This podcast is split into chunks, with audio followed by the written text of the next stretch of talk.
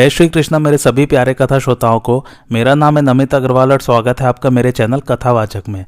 कर्ण पर्व आरंभ हो चुका है, जो कि आठवां पर्व है महाभारत का, और पिछली कथा में हम लोगों ने पढ़ा था कि कर्ण जो है, दुर्योधन से जाके कहते हैं कि आप शल्य से जाके बात कीजिए इस बारे में कि वो मेरे रथ के सारथी बने, ताकि मैं अर्जुन को हरा सकूँ युद्ध में।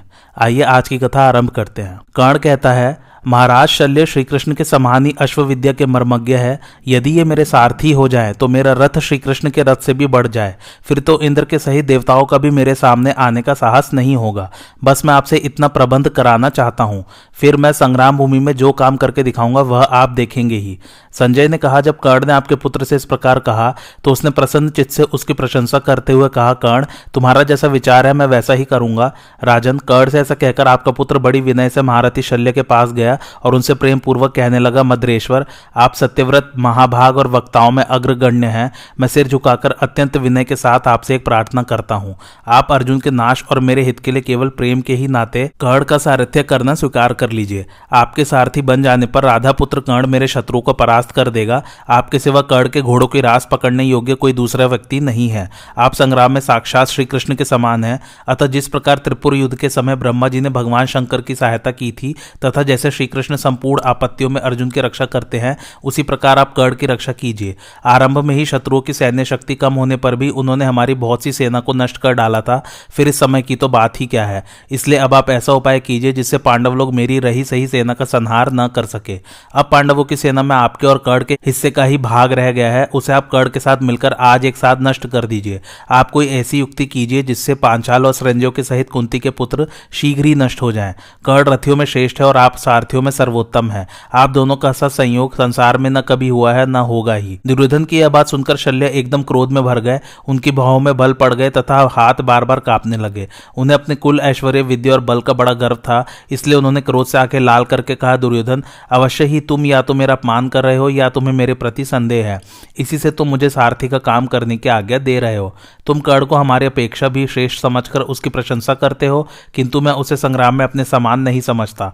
तुम जो बड़े से बड़ा वीर हो, उसे मेरे हिस्से में कर दो, मैं उसे संग्राम में जीतकर अपने घर चला जाऊँगा, अथवा आज मैं अकेला ही युद्ध करूँगा। तब तुम शत्रुओं का संहार करते समय मेरा पराक्रम देख लेना। जरा मेरी इन वज्र के समान मोटी और गंठीली बुझाओं को तो देखो, तथा मेरे विचित्र धनुष सर्प के सदृश बाढ़ और सुवर्ण पत्र से मड़ी हुई गदा पर तो दृष्टि डालो। मैं अपने तेज से सारी पृथ्वी को फोड़ सकता हूँ, पर्वतों को छिन्न भिन्न कर सकता हूँ और समुद्रों को सुखा सकता हूँ। इस प्रकार शत्रुओं का दमन करने में पूर्णतया समर्थ होने पर भी तुम मुझे इस नीच सूत पुत्र के सारथ्य का काम करने की आज्ञा कैसे दे रहे हो? मैं इस नीच की अपेक्षा सभी प्रकार से श्रेष्ठ हूँ, इसलिए उसका दासत्व करने को कभी तैयार नहीं हो सकता। मैंने राजर्षियों के वंश में जन्म लिया है, मेरे मस्तक पर शास्त्रानुसार राजाभिषेक किया गया है, लोग मुझे महारथी कहते हैं और बंदीजन मेरी स्तुति किया करते हैं। ऐसा होकर भी मैं सूत पुत्र का सारथ्य करूँ, यह मेरे वश की बात नहीं है। इस प्रकार अपमानित होकर तो मैं किसी प्रकार युद्ध नहीं कर सकूँगा, इसलिए अब मैं अपने घर जाने के लिए तुमसे आज्ञा माँगता हूँ। पुरुष सिंह शल्य ऐसा कहकर उठ खड़े हुए और वहाँ जो राजा बैठे थे, क्रोधपूर्वक उनके बीच से जाने लगे। तब आपके पुत्र ने बड़े प्रेम और मान से उन्हें रोका और बड़े मीठे शब्दों में उन्हें समझाते हुए कहने लगा, राजन, आप अपने विषय में जैसा समझते हैं, निसंदेह यह बात ऐसी ही है, परंतु मेरे कथन का जो अभिप्राय है, जरा उसे भी सुनने की कृपा करें। आप अपने शत्रु के लिए शल्य, अर्थात कांटे के समान है, इसी से पृथ्वी तल में शल्य नाम से विख्यात है। आप धर्मज्ञ है और पहले मेरा प्रिय करने का वचन दे चुके हैं, अतः अब अपने उसी वचन का पालन करने की कृपा कीजिए। आपकी अपेक्षा न तो कर्ण बलवान है और न मैं ही हूँ। तो भी अश्व विद्या के सर्वश्रेष्ठ ज्ञाता होने के कारण मैं आपसे ऐसी प्रार्थना कर रहा हूँ, कर्ण शस्त्र विद्या में अर्जुन से श्रेष्ठ है और आप अश्व विद्या में श्री कृष्ण से बढ़ चढ़कर हैं। इस पर राजा शल्य ने कहा दुर्योधन, तुम सब सेना के सामने मुझे श्री कृष्ण से भी बढ़कर बता रहे हो, इससे मैं तुम्हारे ऊपर प्रसन्न हूँ। अच्छा लो, मैं कर्ण का सारथ्य करना स्वीकार किए लेता हूँ, किंतु कर्ण के साथ मेरी एक शर्त रहेगी। वह यह कि युद्ध के समय मैं उससे चाहे जैसी बात कह सकूँगा, उसमें वह किसी प्रकार की आपत्ति न करे। इस पर कर्ण और आपके पुत्र ने बहुत अच्छा ऐसा कहकर शल्य की शर्त स्वीकार कर ली। दुर्योधन ने कहा, महाराज शल्य पूर्व काल में महर्षि मार्कंडेय ने मेरे पिताजी से एक उपाख्यान कहा था। वह सब कथा मैं आपको सुनाता हूँ, उसे सुनिए और मैंने जो प्रार्थना की है, उसके विषय में किसी प्रकार का विचार न कीजिए। पहले तारकामय नाम का एक संग्राम हुआ था, उसमें देवताओं ने दैत्यों को परास्त कर दिया। उस समय तारक दैत्य के ताराक्ष, कमलाक्ष और विद्युन्माली नाम के तीन पुत्र थे। उन्होंने कठोर नियमों का पालन करते हुए बड़ी भीषण तपस्या की और अपने शरीरों को बिल्कुल सुखा दिया। उनके संयम, तप, नियम और समाधि से पितामह ब्रह्मा जी प्रसन्न हो गए और उन्हें वर देने के लिए पधारे। उन तीनों दैत्यों ने सर्वलोकेश्वर श्री ब्रह्मा जी को प्रणाम किया और उनसे कहा, पितामह, आप हमें ऐसा वर दीजिए कि हम तीन नगरों में बैठकर इस सारी पृथ्वी पर आकाश मार्ग से विचरते रहें। इस प्रकार एक हज़ार वर्ष बीतने पर हम एक जगह मिले। उस समय जब हमारे तीनों पुर मिलकर एक हो जाए तो उस समय जो देवता उन्हें एक ही बाढ़ से नष्ट कर सके, वही हमारी मृत्यु का कारण हो। इस पर श्री ब्रह्मा जी ऐसा ही हो, यह कहकर अपने लोक को चले गए। ब्रह्मा जी से ऐसा वर पाकर वे दैत्य बड़े प्रसन्न हुए। उन्होंने आपस में सलाह करके मैं दानव के पास जाकर तीन नगर बनाने को कहा। मतिमान मैंने अपने तप के प्रभाव से तीन पुर तैयार किए। उनमें एक सोने का, एक चांदी का और एक लोहे का था। सोने का नगर स्वर्ग में, चांदी का अंतरिक्ष में और लोहे का पृथ्वी में रहा। ये तीनों ही नगर इच्छानुसार आ जा सकते थे। इनमें से प्रत्येक की लंबाई, चौड़ाई सौ सौ योजन थी। इनमें आपस में सटे हुए बड़े बड़े भवन और खुली हुई सड़कें थी तथा अनेकों प्रासादों और राजद्वारों से इनकी बड़ी शोभा हो रही थी।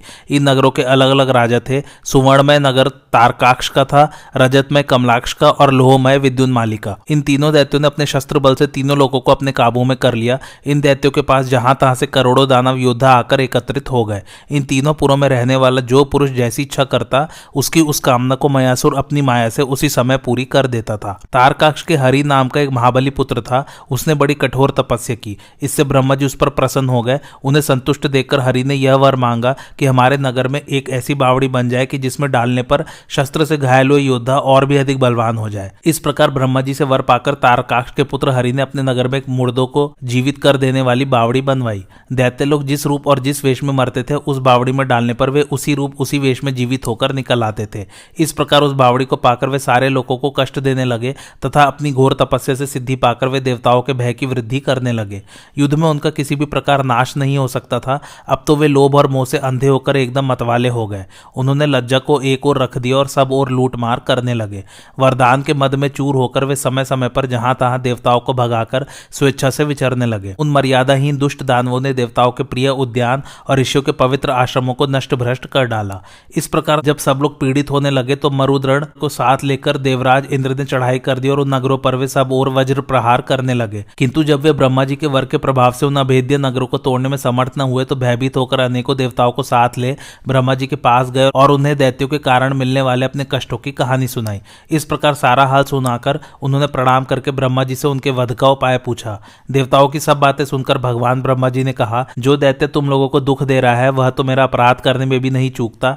इसमें संदेह नहीं, मैं सब प्राणियों के लिए समान हूँ, परंतु मेरा नियम है कि अधर्मियों का तो नाश ही करना चाहिए। इसके लिए उन तीनों नगरों को एक ही बाढ़ से तोड़ना होगा। किंतु इस काम को करने में श्री महादेव जी के सिवा और कोई समर्थ नहीं है। इसलिए तुम सब उनके पास जाकर यह वर मांगो। वे अवश्य उन दैत्यों को मार डालेंगे। ब्रह्मा जी की यह बात सुनकर इंद्रादि सभी देवता उन्हीं के नेतृत्व में श्री महादेव जी की शरण में गए। भगवान शंकर अपने शरण पन्नों को भय के समय अभयदान करने वाले और सबके आत्मस्वरूप है।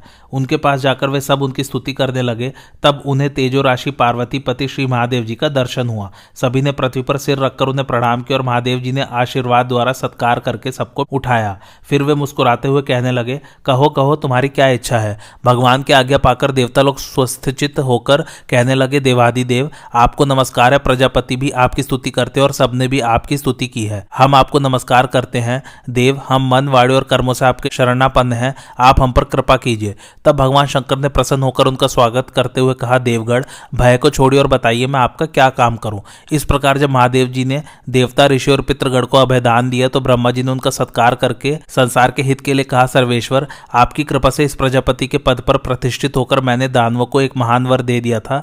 उसके कारण उन्होंने सब प्रकार की मर्यादा तोड़ दी है। अब आपके सिवा उनका और कोई भी संहार नहीं कर सकता। देवता लोग आपकी शरण में आकर यही प्रार्थना कर रहे हैं, सो आप इन पर कृपा कीजिए। तब महादेव जी ने कहा, देवताओं, मैं धनुष बाढ़ धारण करके रथ में सवार हो, संग्राम भूमि में तुम्हारे शत्रु का संहार करूँगा। अतः तुम मेरे लिए एक ऐसा रथ और धनुष बाढ़ तलाश करो, जिनके द्वारा मैं इन को पृथ्वी पर गिरा सकूँ। देवताओं ने कहा, देवेश्वर, हम तीनों लोगों के तत्वों को जहाँ तहां से इकट्ठे करके आपके लिए एक तेजोमय रथ तैयार करेंगे। ऐसा कहकर उन्होंने विश्वकर्मा के रचे हुए एक विशाल रथ को महादेव जी के लिए तैयार किया। उन्होंने विष्णु, चंद्रमा और अग्नि को बाढ़ बनाया तथा बड़े बड़े नगरों से भरी हुई पर्वत, वन और द्वीपों से व्याप्त वसुंधरा को ही उनका रथ बना दिया। इंद्र, वरुण, यम और कुबेर आदि लोकपालों को घोड़े बनाया एवं मन को आधार भूमि बना दिया। इस प्रकार जब वह श्रेष्ठ रथ तैयार हो गया तो महादेव जी ने उसमें अपने आयुध रखे। ब्रह्मदंड, कालदंड, रुद्रदंड और ज्वर, ये सब और मुख किए उस रथ की रक्षा में नियुक्त हुए। अथर्वा और अंगिरा उनके चक्र रक्षक बने। ऋग्वेद, सामवेद और समस्त पुराण उस रथ के आगे चलने वाले योद्धा हुए। इतिहास और यजुर्वेद पृष्ठ रक्षक बने तथा दिव्यवाड़ी और विद्याएँ पार्श्व रक्षक बनी। स्त्रोत तथा वष्टकार और ओमकार रथ के अग्रभाग में सुशोभित हुए। उन्होंने छहो ऋतुओं से सुशोभित संवत्सर को अपना धनुष बनाया तथा अपनी छाया को धनुष की अखंड प्रत्यंचा के स्थान में रखा। इस प्रकार रथ को तैयार देख वे कवच और धनुष धारण कर विष्णु सोम और अग्नि से बने हुए दिव्य बाढ़ को लेकर युद्ध के लिए तैयार हो गए। तब देवताओं ने सुगंध युक्त वायु को उनके लिए हवा करने को नियुक्त किया। तब महादेव जी समस्त युद्ध सज्जा से सुसज्जित हो पृथ्वी को कंपायमान करते रथ पर सवार हुए। बड़े बड़े ऋषि, गंधर्व, देवता और अप्सराओं के समूह उनकी स्तुति करने लगे। इस समय भगवान शंकर खड़क बाढ़ और धनुष धारण करके बड़े ही शोभा पा रहे थे। उन्होंने हंसकर कहा, मेरा सारथी कौन बनेगा? देवताओं ने कहा, देवेश्वर, आप जिसे आज्ञा देंगे, वही आपका सारथी बन जाएगा। इसमें आप तनिक भी संदेह न करें। तब भगवान ने कहा, तुम स्वयं ही विचार करके जो मुझसे श्रेष्ठ हो, उसे मेरा सारथी बना दो। यह सुनकर देवताओं ने पितामह ब्रह्मा जी के पास जाकर उन्हें प्रसन्न करके कहा, भगवान, आपने हमसे पहले ही कहा था कि मैं तुम्हारा हित करूँगा, सो अपना वह वचन पूरा कीजिए। देव हमने जो रथ तैयार किया है, वह बड़ा ही दुर्धर्ष है। भगवान शंकर उसकी योद्धा नियुक्त किए गए हैं। पर्वतों के सहित पृथ्वी ही रथ है, तथा नक्षत्र माला ही उसका वरुत है, किंतु उसका कोई सारथी दिखाई नहीं देता। सारथी इन सबकी अपेक्षा बढ़ चढ़कर होना चाहिए, क्योंकि रथ तो उसी के अधीन रहता है। हमारी दृष्टि में आपके सिवा और कोई भी इसका सारथी बनने योग्य नहीं है। आप सर्वगुण संपन्न और सब देवताओं में श्रेष्ठ है, अतः अब आप ही रथ पर बैठकर घोड़ों की रात संभालिए। ब्रह्मा जी ने कहा, देवताओं, तुम जो कहते हो, उसमें कोई बात झूठ नहीं है। अतः जिस समय भगवान शंकर युद्ध करेंगे, मैं अवश्य उनके घोड़े हाकूँगा। तब देवताओं ने संपूर्ण लोगों के सृष्टा भगवान ब्रह्मा जी को श्री महादेव जी का सारथी बनाया। जिस समय वह उस विश्व वंद्य रथ पर बैठे, उसके घोड़ों ने पृथ्वी पर सिर टेक कर उन्हें प्रणाम किया। परम तेजस्वी भगवान ब्रह्मा ने रथ पर चढ़कर घोड़ों की रास और कोड़ा संभाला और श्री महादेव जी से कहा, देवश्रेष्ठ, रथ पर सवार होइए। तब भगवान शंकर, विष्णु, सोम और अग्नि से उत्पन्न हुआ बाढ़ लेकर अपने धनुष से शत्रु को कंपायमान करते रथ पर चढ़े। उस समय महर्षि, गंधर्व देव समूह और अप्सराओं ने उनकी स्तुति की। भगवान शिव रथ पर बैठकर अपने तेज से तीनों लोगों को दे दीप्यमान करने लगे उन्होंने इंद्र आदि देवताओं से कहा, तुम लोग ऐसा संदेह मत करना कि यह बाढ़ इन पुरों को नष्ट नहीं कर सकेगा। अब तुम इस बाढ़ से इन असुरों का अंत हुआ ही समझो देवताओं ने कहा, आपका कथन बिल्कुल ठीक है। अब इन दैत्यों का अंत हुआ ही समझना चाहिए। आपका वचन किसी प्रकार मिथ्या नहीं हो सकता। इस प्रकार विचार करके देवता लोग बड़े प्रसन्न हुए। इसके बाद देवाधिदेव श्री महादेव जी उस विशाल रथ पर चढ़कर सब देवताओं के साथ चले। उनके इस प्रकार कूच करने पर सारा संसार और देवता लोग प्रसन्न हो गए। ऋषिगण अनेकों स्त्रोतों से उनकी स्तुति करने लगे और करोड़ों गंधर्वगढ़ तरह तरह के बाजे बजाने लगे। अब भगवान शंकर ने मुस्कुराकर कहा, प्रजापति, चलिए जिधर वे दैत्यगण है, उधर ही घोड़े बढ़ाइए। तब ब्रह्मा जी ने अपने मन और वायु के समान वेगवान घोड़ों को दैत्य और दानवों से रक्षित उन तीनों पुरों की ओर बढ़ाया। इस समय नंदीश्वर ने बड़ी भारी गर्जना की, जिससे सारी दिशाएँ गूंज उठी। उनका वह भीषण नाच सुनकर तारकासुर के अनेकों दैत्य नष्ट हो गए। उनके सिवा जो शेष रहे वे युद्ध के लिए उनके सामने आ गए। अब त्रिशूल पाणी भगवान शंकर ने क्रोध में भरकर अपने धनुष पर रौंदा चढ़ाया और उस पर बाढ़ चढ़ाकर उसे पाशुपतास्त्र से युक्त किया। फिर वे तीनों पुरों के इकट्ठे होने का चिंतन करने लगे। इस प्रकार जब वे धनुष चढ़ाकर तैयार हो गए तो उसी समय तीनों नगर मिलकर एक हो गए। यह देखकर देवता लोग बड़ी हर्ष ध्वनि करने लगे, तथा सिद्ध और महर्षियों के सहित उनकी स्तुति करते हुए जय जयकार करने लगे। इस प्रकार जब असहनीय तेजस्वी भगवान शंकर असुरों का संहार करने की तैयारी कर रहे थे, उनके सामने तीनों पुर एकत्रित होकर प्रकट हुए। उन्होंने तुरंत ही अपना दिव्य धनुष खींचकर उन पर वह त्रिलोकी का सारभूत बाढ़ छोड़ा। उस बाढ़ के छूटते ही तीनों पुर नष्ट होकर गिर गए। उस समय बड़ा ही आर्तनाद हुआ। महादेव जी ने उन असुरों को भस्म करके पश्चिम समुद्र में डाल दिया। इस प्रकार त्रिलोक हितकारी भगवान शिव ने कुपित होकर उस त्रिपुर का दहा किया और दैत्यों को निर्मूल कर दिया। फिर अपने क्रोध से उत्पन्न हुई अग्नि को रोककर उन्होंने कहा, तू त्रिलोकी को भस्म न कर। इस प्रकार दैत्यों का नाश हो जाने पर समस्त देवता, ऋषि और लोग प्रकृतिस्थ हो गए तथा बड़े श्रेष्ठ वचनों से भगवान शंकर की स्तुति करने लगे। फिर भगवान की आज्ञा पाकर ब्रह्मादि सभी देवगढ़ सफल मनोरथ होकर अपने अपने स्थानों को चले गए। इस तरह श्री महादेव जी ने समस्त लोगों का कल्याण किया था। उस समय जिस प्रकार जगत करता भगवान ब्रह्मा जी ने उनका सारथ्य किया था, उसी प्रकार आप भी वीरवर कर्ण के अश्वों का संचालन कीजिए। राजन, इसमें संदेह नहीं कि आप श्री कृष्ण कर्ण और अर्जुन से भी श्रेष्ठ हैं। कर्ण युद्ध करने में श्री महादेव जी के समान है तो आप रथ हाकने में साक्षात ब्रह्मा जी के सदृश हैं। अतः आप दोनों मिलकर मेरे शत्रुओं को दैत्यों के समान ही परास्त कर सकते हैं। महाराज, अब आप ऐसा उपाय कीजिए जिससे आज कर्ण संग्राम भूमि में अर्जुन का वध कर सके। कर्ण की, हमारी और हमारे राज्य की स्थिति अब आप ही के ऊपर निर्भर है। हमारी विजय भी आप पर ही अवलंबित है। अतः आप कर्ण के घोड़ों का नियंत्रण कीजिए। महाराज कर्ण को स्वयं श्री परशुराम जी ने धनुर्विद्या सिखाई है। यदि इसमें कोई दोष होता तो वे इसे कभी दिव्य अस्त्र न देते। मैं तो कर्ण को क्षत्रिय कुल में उत्पन्न हुआ कोई देवपुत्र ही समझता हूँ। यह कवच और कुंडल पहने उत्पन्न हुआ है तथा विशाल बहु और महारथी है। इसलिए इसका जन्म सूत कुल में होना किसी प्रकार संभव नहीं है। दुर्योधन ने कहा कर्ण महाराज शल्य श्री कृष्ण से भी बड़े सारथी हैं। अभी तुम्हारा सारथ्य करेंगे। मातली जैसे इंद्र के रथ को हाँकता है, उसी प्रकार ये तुम्हारे रथ के घोड़ों को हाँकेंगे। अब तुम निसंदेह पांडवों को नीचा दिखा सकोगे। राजन तब कर्ण ने प्रसन्न होकर अपने सारथी से कहा, सूत, तुम फ़ौरन मेरा रथ तैयार करके लाओ। सारथी ने कर्ण के विजयी रथ को विधिवत सजाकर महाराज की जय हो, ऐसा कहकर निवेदन किया। कर्ण ने शास्त्र विधि से उस श्रेष्ठ रथ का पूजन किया और उसकी परिक्रमा करके सूर्यदेव की स्तुति की। फिर उसने पास ही खड़े हुए मद्रराज से कहा, राजन, रथ पर बैठिए। महातेजस्वी शल्य रथ के अग्रभाग पर बैठे। इसके बाद कर्ण भी उस पर सवार हुआ।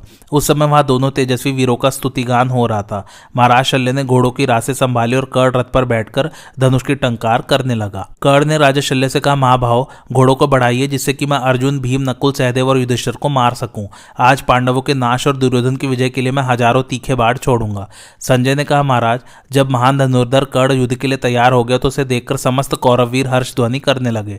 कर्ण के प्रस्थान करते ही आपके पक्ष के सब वीरों ने भी मृत्यु का भय छोड़कर दुंदुबी और भेरियों के शब्द के साथ युद्ध भूमि के लिए कूच किया। कर्ण के कूच करने पर सब राजाओं ने जय घोष किया। तब कर्ण ने राजा शल्य को संबोधन करके कहा, इस समय मैं अस्त्र शस्त्र धारण के रथ में बैठा हूँ। अब मुझे क्रोध में भरे हुए वज्रधर इंद्र से भी भय नहीं है। इसके पश्चात कर्ण कहने लगा कि मैं अर्जुन को मार डालूँगा। तब शल्य कर्ण को समझाने लगे कि तुम मोहवश व्रथा ही कृष्ण और अर्जुन को मारने की इच्छा रखते हो।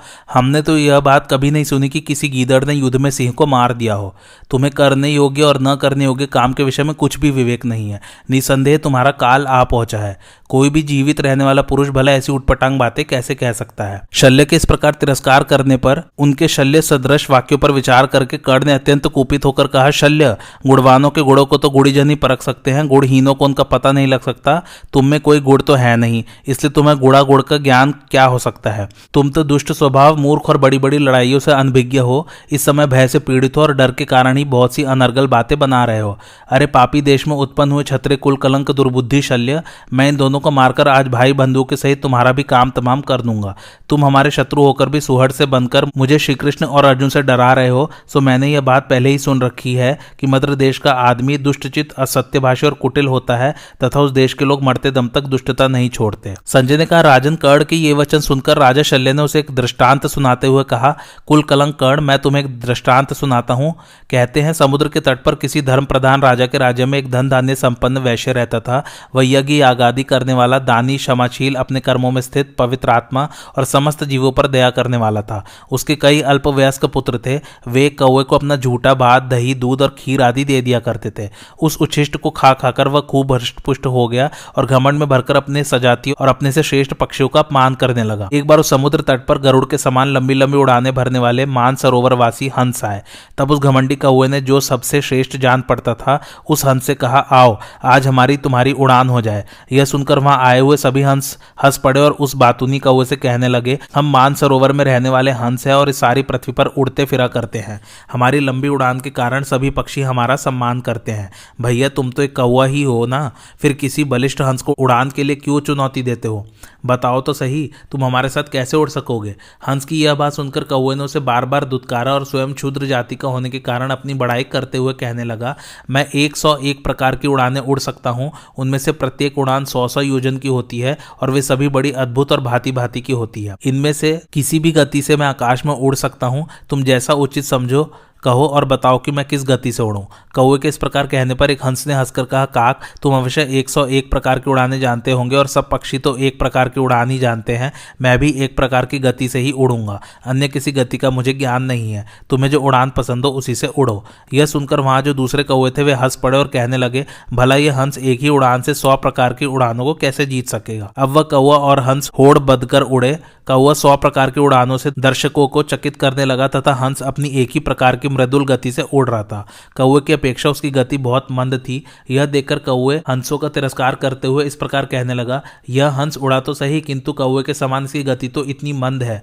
यह सुनकर हंस ने उत्तरोत्तर वेग बढ़ाते हुए पश्चिम की ओर समुद्र के ऊपर उड़ान लगाई। इस यात्रा में कौआ उड़ते उड़ते थक गया। उसे विश्राम लेने के लिए कहीं कोई टापू या वृक्ष दिखाई नहीं देता था। इससे उससे बड़ा भय हुआ और वह सोचने लगा कि मैं थककर कहीं समुद्र में ही तो न गिर पड़ूँगा। अंत में वह अत्यंत श्रमित होकर हंस के पास आया। उसकी ऐसी गिरी अवस्था देखकर हंस ने सत्पुरुषों के व्रत का स्मरण करते हुए उसे बचा लेने के विचार से कहा, क्यों जी? तुमने अपनी अनेक प्रकार की उड़ानों का बखान किया, परंतु उनका वर्णन करते समय अपनी इस गुहा गति का उल्लेख नहीं किया। भला इस समय तुम किस उड़ान से उड़ रहे हो, जो बार बार तुम्हारी चोच और डैने जल से लगते हैं? कड़ तब उस कौए ने हंस से कहा, भाई हंस, हम तो कौए हैं, व्यर्थ काव काव किया करते हैं, मैं अपने प्राण तुम्हें सौंपता हूँ तो मुझे किसी प्रकार इस जल के तीर तक ले चलो। ऐसा कहकर वह अपनी चोच और डैनों से जल को स्पर्श करते हुए समुद्र में गिर गया। यह देखकर हंस ने कहा, काक, तुम तो बड़ी शेखी बगाड़ते हुए कह रहे थे कि मैं एक सौ एक प्रकार की उड़ाने जानता हूँ, फिर इस समय इस प्रकार थककर क्यों गिर रहे हो? इस पर कौए ने दुख से पीड़ित होकर कहा, हंस, मैं जूठन खा खाकर ऐसा घमंडी हो गया था कि अपने को साक्षात गरुण के समान समझने लगा था, इसी से मैंने अनेकों कौ और दूसरे पक्षियों का भी बहुत अपमान किया था, किंतु अब मैं तुम्हारी शरण हूँ तो मुझे किसी टापू के तट पर पहुँचा दो। भैया, यदि मैं जीता जागता फिर अपने देश में पहुँच गया तो किसी का निरादर नहीं करूँगा। अब किसी प्रकार तो मुझे इस आपत्ति से उबार लो। इस प्रकार दीन वचन कहकर वह चेतसा होकर विलाप करने लगा। उसे कांव कांव करते और समुद्र में डूबते देखकर हंस को दया आ गई और उसने उसे पंजों से पकड़कर धीरे से अपनी पीठ पर चढ़ा लिया। फिर वह उसी स्थान पर आ गया जहाँ से की शर्त लगाकर वे पहले उड़े थे। वहाँ पहुंचकर उसने कौए को नीचे उतारकर बहुत ढांढस बंधाया और फिर इच्छानुसार किसी दूर देश को चला गया। कड़ इस प्रकार झूठन से पुष्ट हुआ। वह कौआ अपने बल और वीर का घमंड भूलकर शांत हुआ। जैसे पूर्व काल में वह कौआ वैश्यों का झूठन खाता था, उसी प्रकार तुम्हें भी धृतराष्ट्र के पुत्रों ने अपनी झूठन खिला खिलाकर पाला है।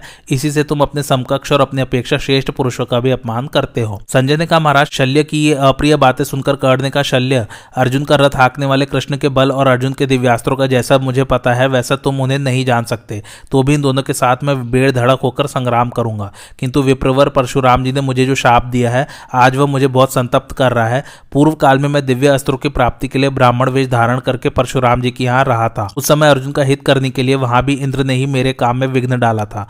एक बार गुरुजी मेरी जांग पर सिर रखे सो रहे थे। उस समय उसने एक बेडौल कीड़े के रूप में आकर मेरी जांग में काटा।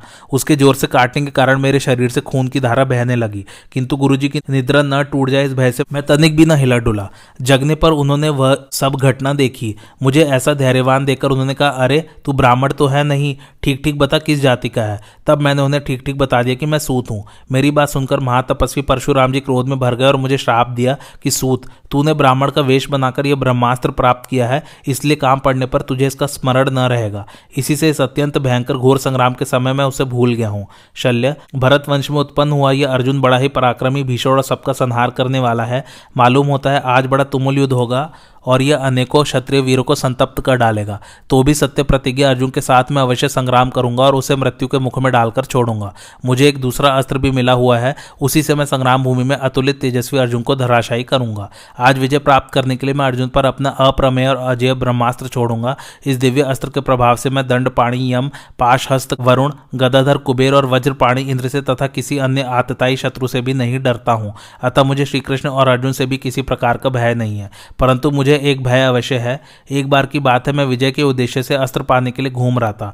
उस समय अनेकों भीषण बाड़ों को चलाने का अभ्यास करते करते मैंने भूल से एक होम धेनु के बछड़े को बाढ़ मार दिया। बेचारा बछड़ा निर्जन वन में चल रहा था। यह देखकर उसके स्वामी ब्राह्मण ने कहा, चूँकि तुमने इस नरपराध होम धेनु के बच्चे को मारा है, इसलिए संग्राम में लड़ते लड़ते तुम्हारे रथ का पहिया गड्ढे में फंस जाएगा और तुम बड़ी आपत्ति में फंस जाओगे। ब्राह्मण के उस प्रबल शाप से मुझे आज भी भय बना हुआ है। उस ब्राह्मण को मैंने हज़ार गौए और छह सौ बैल देने चाहे, परंतु मैं उसे प्रसन्न न कर सका। मैं बड़े सत्कार पूर्वक उस ब्राह्मण को अपना भरा पूरा घर और भोग सामग्रियों के सहित सारी संपत्ति देनी चाहिए, किंतु उसने उसे लेना स्वीकार न किया। इस प्रकार जब मैं प्रयत्न पूर्वक अपना अपराध क्षमा कराने लगा तो उस ब्राह्मण ने कहा मैंने जो बात कही है, वह तो बदल नहीं सकती। मिथ्या भाषण प्रजा का नाश करने वाला होता है। यदि मैं अपने कथन को मिथ्या कर दूँगा तो मुझे पाप लगेगा। अतः धर्म की रक्षा के लिए मैं झूठ तो बोल नहीं सकता। मुझसे झूठ बुलवाकर तुम मेरी मेरी ब्राह्मी गति का उच्छेद न करो। लोक में कोई भी मेरी बात को मिथ्या नहीं कर सकता। अतः अब तुम शांत हो जाओ। इस प्रकार यद्यपि तुमने मेरा तिरस्कार किया है तो भी मैंने सौहार्दवश तुम्हें यह प्रसंग सुना दिया है। इस प्रकार कर्ण और शल्य को परस्पर विवाद करते देख राजा दुर्योधन ने उन दोनों को रोका। उसने कर्ण को मित्र भाव से समझाया तथा शल्य के सामने हाथ जोड़कर प्रार्थना की। उसके मना करने से कर्ण मान गया और उसने शल्य की बात का कोई जवाब नहीं दिया। शल्य ने भी शत्रु की ओर अपना मुँह फेर लिया। तब राधा नंदन कर्ण ने हंसकर शल्य को पुनः रथ आगे बढ़ाने की आज्ञा दी। संजय कहते हैं, महाराज तदंतर कर्ण ने पांडवों का अनुपम व्यू देखा, जो शत्रु सेना का आक्रमण सहने में सर्वथा समर्थ था। दृष्टिदुम उस व्यू की रक्षा कर रहा था, उसे देख कर्ण सिंह के समान गर्जना करता हुआ आगे बढ़ा। अपनी युद्ध चातुरी का परिचय देते हुए उसने पांडवों के मुकाबले में कौरव सेना की व्यू रचना की और पांडव सैनिकों का संहार करते हुए कर्ण ने राजा युधिष्ठर को अपने दाहिने भाग में कर दिया। संजय ने कहा, महाराज, आपकी सेना का व्यू निर्माण जिस प्रकार हुआ था, उसे सुनिए। कृपाचार्य, मगध देश के योद्धा और कृतवर्मा, ये व्यू के दाहिने पार्श्व में मौजूद थे। इनके पक्ष पोषक थे महारथी, शकुनी और उनका पुत्र उलूक। ये दोनों चमचमाते भाले लिए हुए गंधार देश घुड़सवारों तथा पर्वतीय योद्धाओं के साथ आपकी सेना का संरक्षण कर रहे थे। इसी प्रकार संग्राम में कुशल चौबीस हज़ार संक्षप्तक व्यू के वाम पक्ष की रक्षा में खड़े थे। इनके पक्ष पोषक थे काम्बोज, शक और यवन। ये लोग रथ, घोड़े और पैदलों की सेना से युक्त थे। बीच में कर्ण खड़ा था, जो सेना के मुहाने की रक्षा कर रहा था। कर्ण के पुत्र कर्ण की रक्षा में खड़े थे और पीली आँखों वाला दुशासन हाथी पर सवारों अनेकों सेनाओं से घिरा हुआ व्यू के पृष्ठ भाग में खड़ा था। उसके पीछे था स्वयं राजा दुर्योधन जिसकी रक्षा के लिए उसके महाबली भाई मद्र और केकई वीरों की सेना लेकर उपस्थित थे। अश्वथामा कौरवों के प्रधान महारथी मतवाले गजराज और शूरवीर मिलेच, ये दुर्योधन की रथ सेना के पीछे चल रहे थे। इस प्रकार अनेकों घुड़सवारों रथों और सजाए हुए हाथियों से भरा हुआ वह व्यू देवता और असुरों के व्यू के समान शोभा पा रहा था। तत्पश्चात सेना के मुहाने पर कर्ण को उपस्थित एक राजा युधिष्ठिर धनंजय से कहने लगे, अर्जुन, देखो तो सही, संग्राम में कर्ण ने कितना विशाल व्यू बना रखा है। पक्ष और प्रपक्षों से युक्त यह शत्रु सेना कैसी सुशोभित हो रही है। इसे देखकर हमें ऐसी नीति बरतनी चाहिए, जिससे शत्रुओं की यह महासेना हम लोगों को परास्त न कर सके। राजा के ऐसा कहने पर अर्जुन ने हाथ जोड़कर कहा, आपने जैसी आज्ञा की है, वैसा ही किया जाएगा। युधिष्ठर बोले, तुम कर्ण के साथ, भीमसेन दुर्योधन के साथ, नकुल वृषसेन के साथ और सहदेव शकुनी के साथ युद्ध करें। शतानी का दुशासन से, सात्यकी का कृतवर्म से दृश्यदुम का अश्वथामा से तथा मेरा कृपाचार्य के साथ युद्ध होगा। द्रौपदी के सभी पुत्र शिखंडी को साथ लेकर धृतराज के अन्य पुत्रों के साथ युद्ध करें। इस प्रकार हमारे पक्ष के प्रधान प्रधान वीर शत्रुओं के वीरों का संहार करें। धर्मराज के ऐसा कहने पर धनंजय ने तथास्तु कहकर उनके आगे स्वीकार कर सैनिकों को वैसा ही करने का आदेश देकर वे स्वयं सेना के मुहाने पर चले। महारथी अर्जुन को आते देख शल्य ने रणोन्मत कर्ण से पुनः इस प्रकार कहा, कर्ण, तुम जिन्हें बारंबार पूछते थे, वे कुंती नंदन अर्जुन आ पहुँचे। उनके रथ का तुमुल नाथ सुनाई दे रहा है। जिनके हाथों में शंख, चक्र, गद और शार्क धनुष शोभा पाते हैं तथा वक्षस्थल में कौस्तुभ मणि दे पैमान रहती है, वे भगवान श्री कृष्ण हवा से बातें करने वाले सफ़ेद घोड़ों को हाँकते हुए इधर ही आ रहे हैं। यह देखो गांडीव धनुष के टंकार होने लगी। अर्जुन के छोड़े हुए तीखे बाट शत्रु के प्राण ले रहे हैं। युद्ध में डटे हुए वीर राजाओं के मस्तकों से रणभूमि पटती जा रही है। जरा अपनी सेना की ओर तो दृष्टि डालो, जो अर्जुन की मार से अत्यंत व्याकुल हो रही है। ये पांडव वीर दौड़ दौड़कर तुम्हारे पक्ष के राजाओं का संहार करते हैं और हाथी, घोड़े, रथी तथा पैदलों के समूह का नाश कर रहे हैं। यह देखो, अब महाबली अर्जुन संशप्तकों की ललकार सुनकर उधर ही बढ़ गए हैं और उन सभी शत्रुओं का संहार कर रहे हैं। महाराज शल्य की ऐसी बातें सुनकर कर्ण ने क्रोध में भरकर कहा, शल्य, तुम भी देख लो, संशप्तक वीरों ने क्रोध में भरकर अर्जुन पर चारों ओर से धावा किया है, अब उनका यही खात्मा समझो। विरण समुद्र में डूब चुके हैं। शल्य ने कहा, अरे, जो दोनों भुजाओं से पृथ्वी को उठा ले, क्रोध आने पर संपूर्ण प्रजा को भस्म कर डालने की शक्ति रखता हो और देवताओं को स्वर्ग से नीचे गिरा सके, वही अर्जुन पर विजय पा सकता है। बेचारे संशप्तकों में इतनी ताकत कहाँ है? संजय ने कहा, महाराज, उस समय शत्रु सेना को व्यूहाकार में खड़े देख अर्जुन ने भी उसके मुकाबले में व्यूह निर्माण किया। व्यूह के मुहाने पर दृष्टिदुम खड़ा था, जो सेना की शोभा बढ़ा रहा था। वह मूर्तिमान काल के समान दिखाई पड़ता था। द्रौपदी के पुत्र चारों ओर से उसकी रक्षा कर रहे थे। तदंतर व्यू बन जाने पर अर्जुन संशप्तकों को देखकर क्रोध में भर गए और गांडीव धनुष टंकारते हुए उनकी ओर दौड़े। संशप्तक भी मृत्यु पर्यंत युद्ध करते रहने का निश्चय करके मन में विजय की अभिलाषा लेकर अर्जुन का वध करने के लिए उन पर टूट पड़े तथा उनको सब ओर से पीड़ित करने लगे। हमने अर्जुन का निवाद कवचों के साथ जैसा भयंकर युद्ध सुना है संशप्तकों के साथ छिड़ा हुआ वह तुमुल संग्राम भी वैसा ही भयानक था। अर्जुन ने शत्रु के धनुष बाढ़ तलवार, चक्र, फरसे, हथियारों सहित ऊपर उठी हुई बुझाए तथा नाना प्रकार के अस्त्र शस्त्र काट डाले और हज़ारों वीरों के मस्तकों को धड़ से अलग कर दिया। उन्होंने पहले पूर्व दिशा में खड़े हुए शत्रु का वध करके फिर उत्तर दिशा वालों का संहार किया। इसके बाद दक्षिण और पश्चिम के सैनिकों का सफाया किया। जैसे प्रलय काल में रुद्र समस्त प्राणियों का संहार करते हैं, उसी प्रकार क्रोध में भरे हुए अर्जुन ने शत्रु की सेना का विनाश कर डाला। इसी समय पांचाल, चेदी और संजय देश के वीरों का आपके सैनिकों के साथ अत्यंत दारुण संग्राम छिड़ा। कृपाचार्य कृतवर्मा शकुनी, कोसल, काशी, मत्स्य, करुष, केकय तथा शूरसेन देशीय शूरवीरों के साथ युद्ध करने लगे। उस युद्ध में असंख्य वीरों का विनाश हो रहा रहा था। दूसरी ओर दुर्योधन अपने भाइयों को साथ लिए मद्र देशीय महारथियों तथा प्रधान प्रधान कौरव वीरों से सुरक्षित रहकर पांडव, पांचाल और चेदी देशीय योद्धाओं एवं सात्यकी से लड़ते हुए कर्ण की रक्षा कर रहा था। उस समय कर्ण ने तीखे बाड़ों से पांडवों की विशाल सेना का महान संहार किया और बड़े बड़े रथियों को रौनते हुए उसने युधिष्ठर को अधिक पीड़ा पहुंचाई। हज़ारों शत्रुओं के प्राण लिए। इसके बाद बाड़ों की झड़ी लगाकर उसने प्रबध्रकों के सतहत्तर श्रेष्ठ वीरों का सफाया कर दिया। फिर पच्चीस बाड़ों से पच्चीस पांचाल वीरों का वध कर डाला तथा सैकड़ों और हज़ारों चेदी देशी योद्धाओं को, सहायकों के निशाने बनाकर यमलोक पहुँचाया। उस समय झुंड के झुंड पांचाल रथियों ने आकर कड़ को चारों ओर से घेर लिया। आज की कथा यही समाप्त होती है। कैसी लगी आप लोगों को मेरी कथा, मुझे कमेंट करके ज़रूर बताइए। और मेरे चैनल कथावाचक को लाइक, शेयर और सब्सक्राइब ज़रूर कीजिए। थैंक्स फॉर वॉचिंग धन्यवाद।